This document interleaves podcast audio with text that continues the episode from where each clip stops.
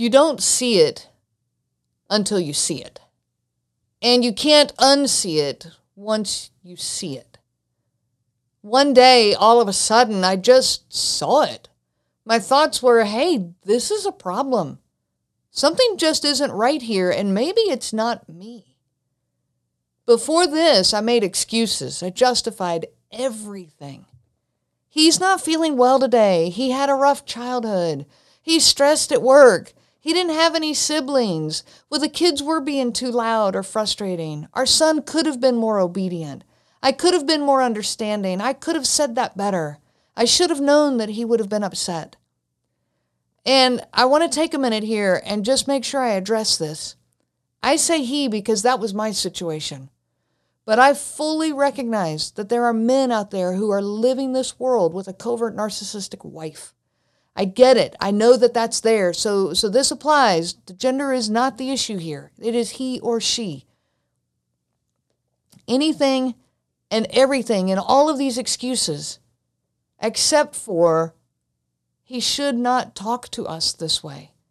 His words are mean and hurtful. His tone is not okay as my partner for life. He is not a loving and compassionate person. These were not the thoughts that were coming through my head. Why not? Why were those not the things that I was thinking or saying?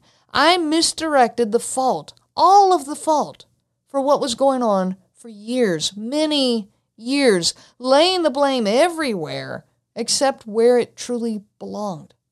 Until one day. You know, when someone's positive behavior surprises you, then maybe, just maybe, you need to ask yourself if this is a good person. Welcome to the Covert Narcissism Podcast. I'm your host, Renee Swanson. Thank you so much for joining me today. Why do we make all the excuses? Why do we give them the benefit of the doubt over and over? Why do we misdirect the blame and not put it where it truly belongs? Why does it take us so long to truly start to see reality? What does it take for us to finally see it? Think about your own life. Think about you. Have you ever snapped at someone because you were stressed at work?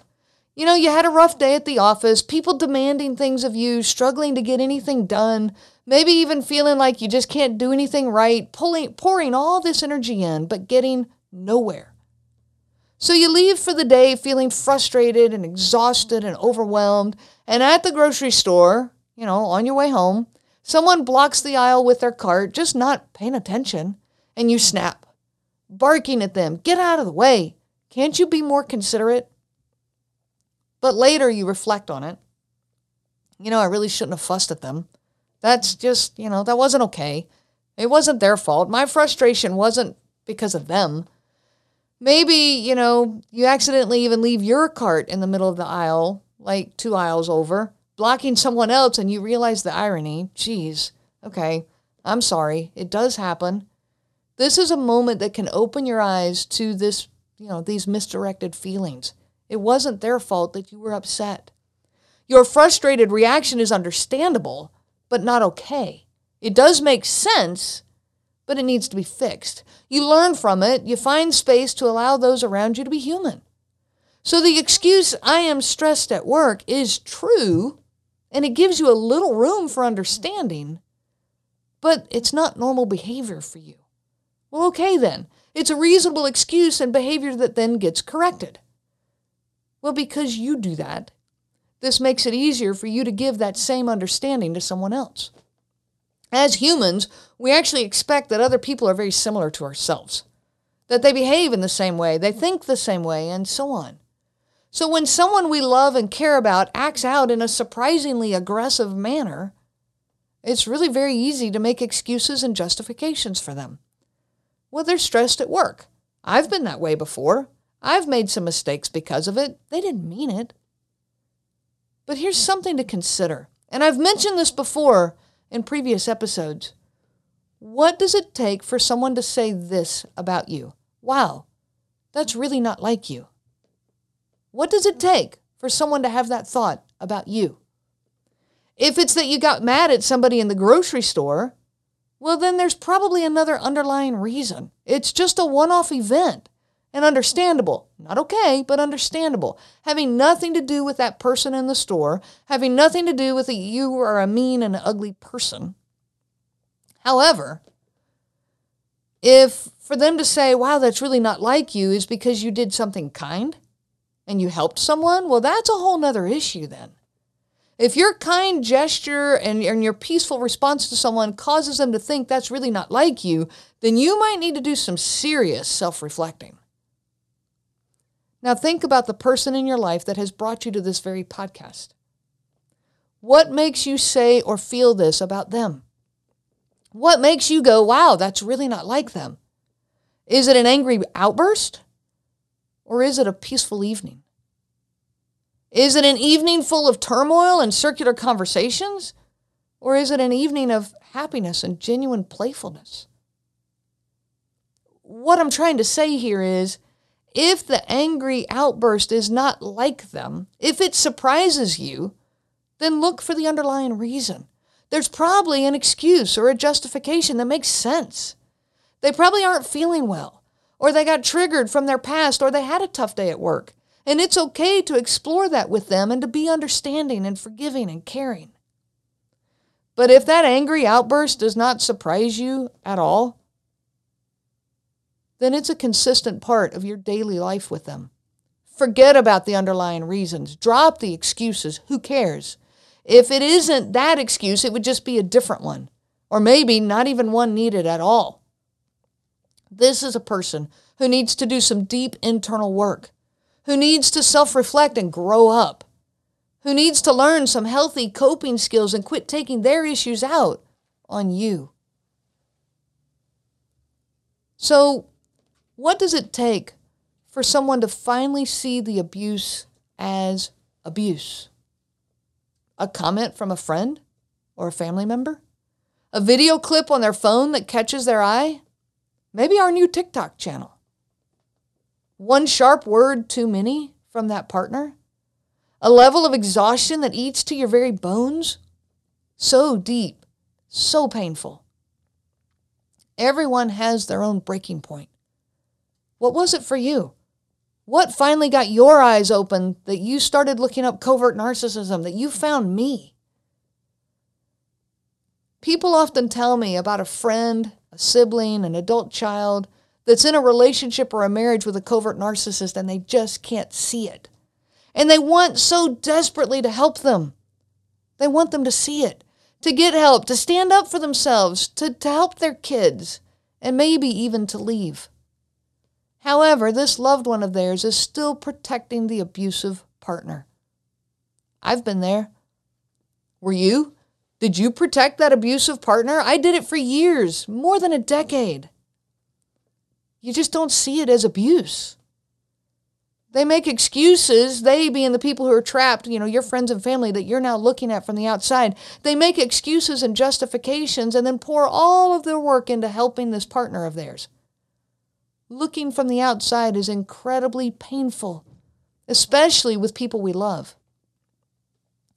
So, people that I talk to, they ask me, How can I help them? What can I do to help them understand and see the abuse. I'm going to tell you, they're not going to see it until they're ready to see it, no matter what you do. You weren't ready to see it. You couldn't see it until you were ready to see it. It may come, it may not. If you speak up too much, they'll get resistant to you. I've experienced that. They'll pull away and they'll turn more towards that partner. But you can plant seeds in them, and one day those seeds may grow.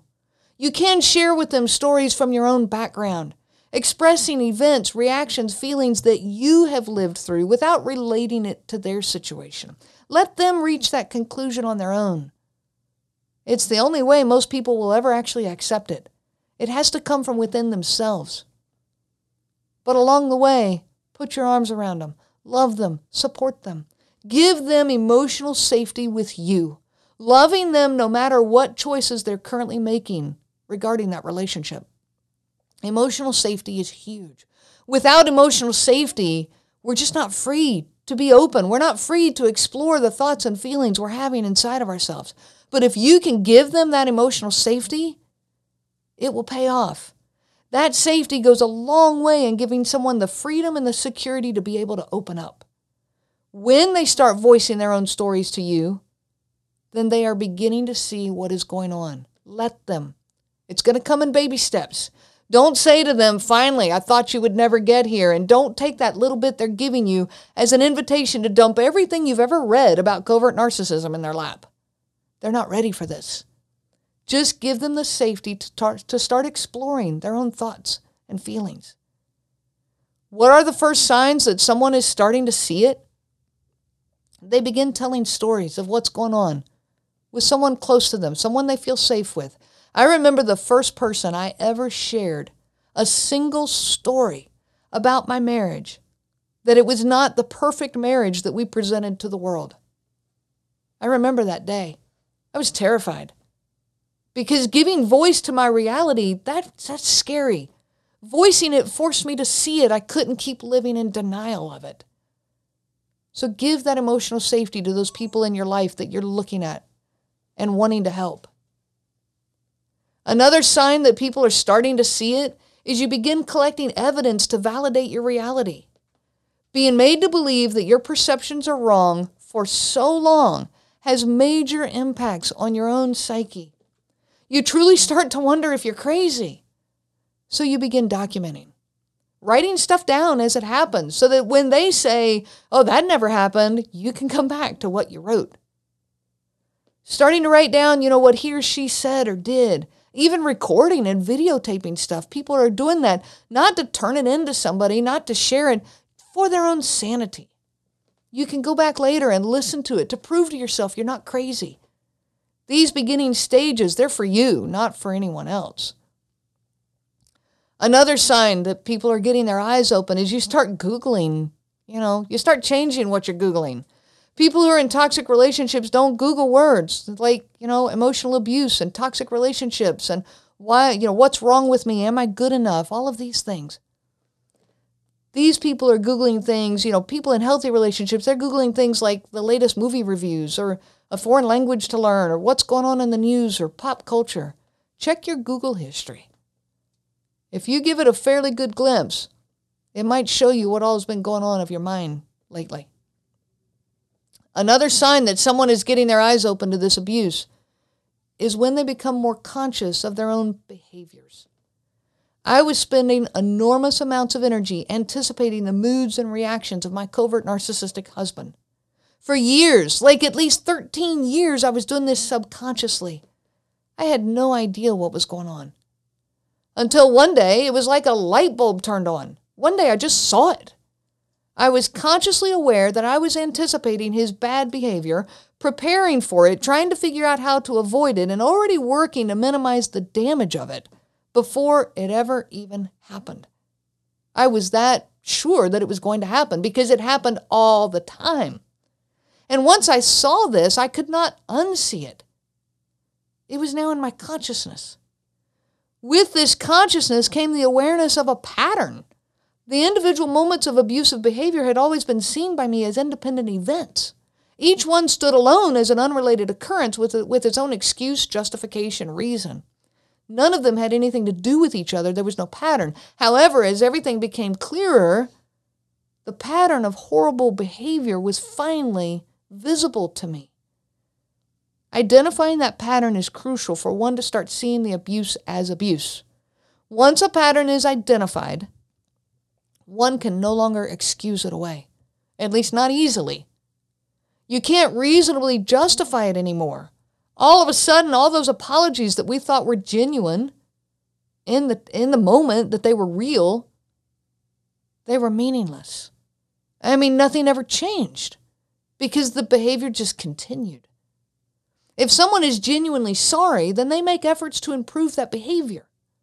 They don't keep doing it over and over when someone starts talking about a pattern of bad behavior, it is certainly time to listen. I know that it is incredibly difficult to watch from the outside with those that we love. I know this firsthand. However, give them grace. Remember what you went through. Remember what you are going through. Remember where you were before you saw it, trying to make sense out of this nightmare that you were in. Our brains are incredibly good at adjusting to the environment that we're in. Your own brain prevents you from seeing all the bad that you are living. I talked about this in last week's episode about the internal disconnect between mind and body. If you missed it, go back and listen to it. If you are the one in this nightmare now, please open up to a few trusted friends or family members around you. I know it is terrifying, but start voicing your reality. It's a huge step in breaking the denial and lifting that fog. You're already here listening. You're here for a reason. You've come this far. Keep going forward on this path. Listen to last week's episode. Go back and listen to a few more. Last week's episode, I give you some tips on how to reconnect your mind and your heart. These exercises will absolutely help you to get a clearer picture of your reality and to start trusting yourself again, to be able to handle your life, your world. I wish you so much peace on this journey of healing. You have been listening to the Covert Narcissism Podcast with your host, Renee Swanson. Be sure to visit our website at www.covertnarcissism.com. There you can find many resources that are available just for you to gain more clarity and understanding. You're also welcome to email me at Renee, R E N E E, at cnglifecoaching.com. Those letters are CNG, as in Covert Narcissism Group. I look forward to hearing from you.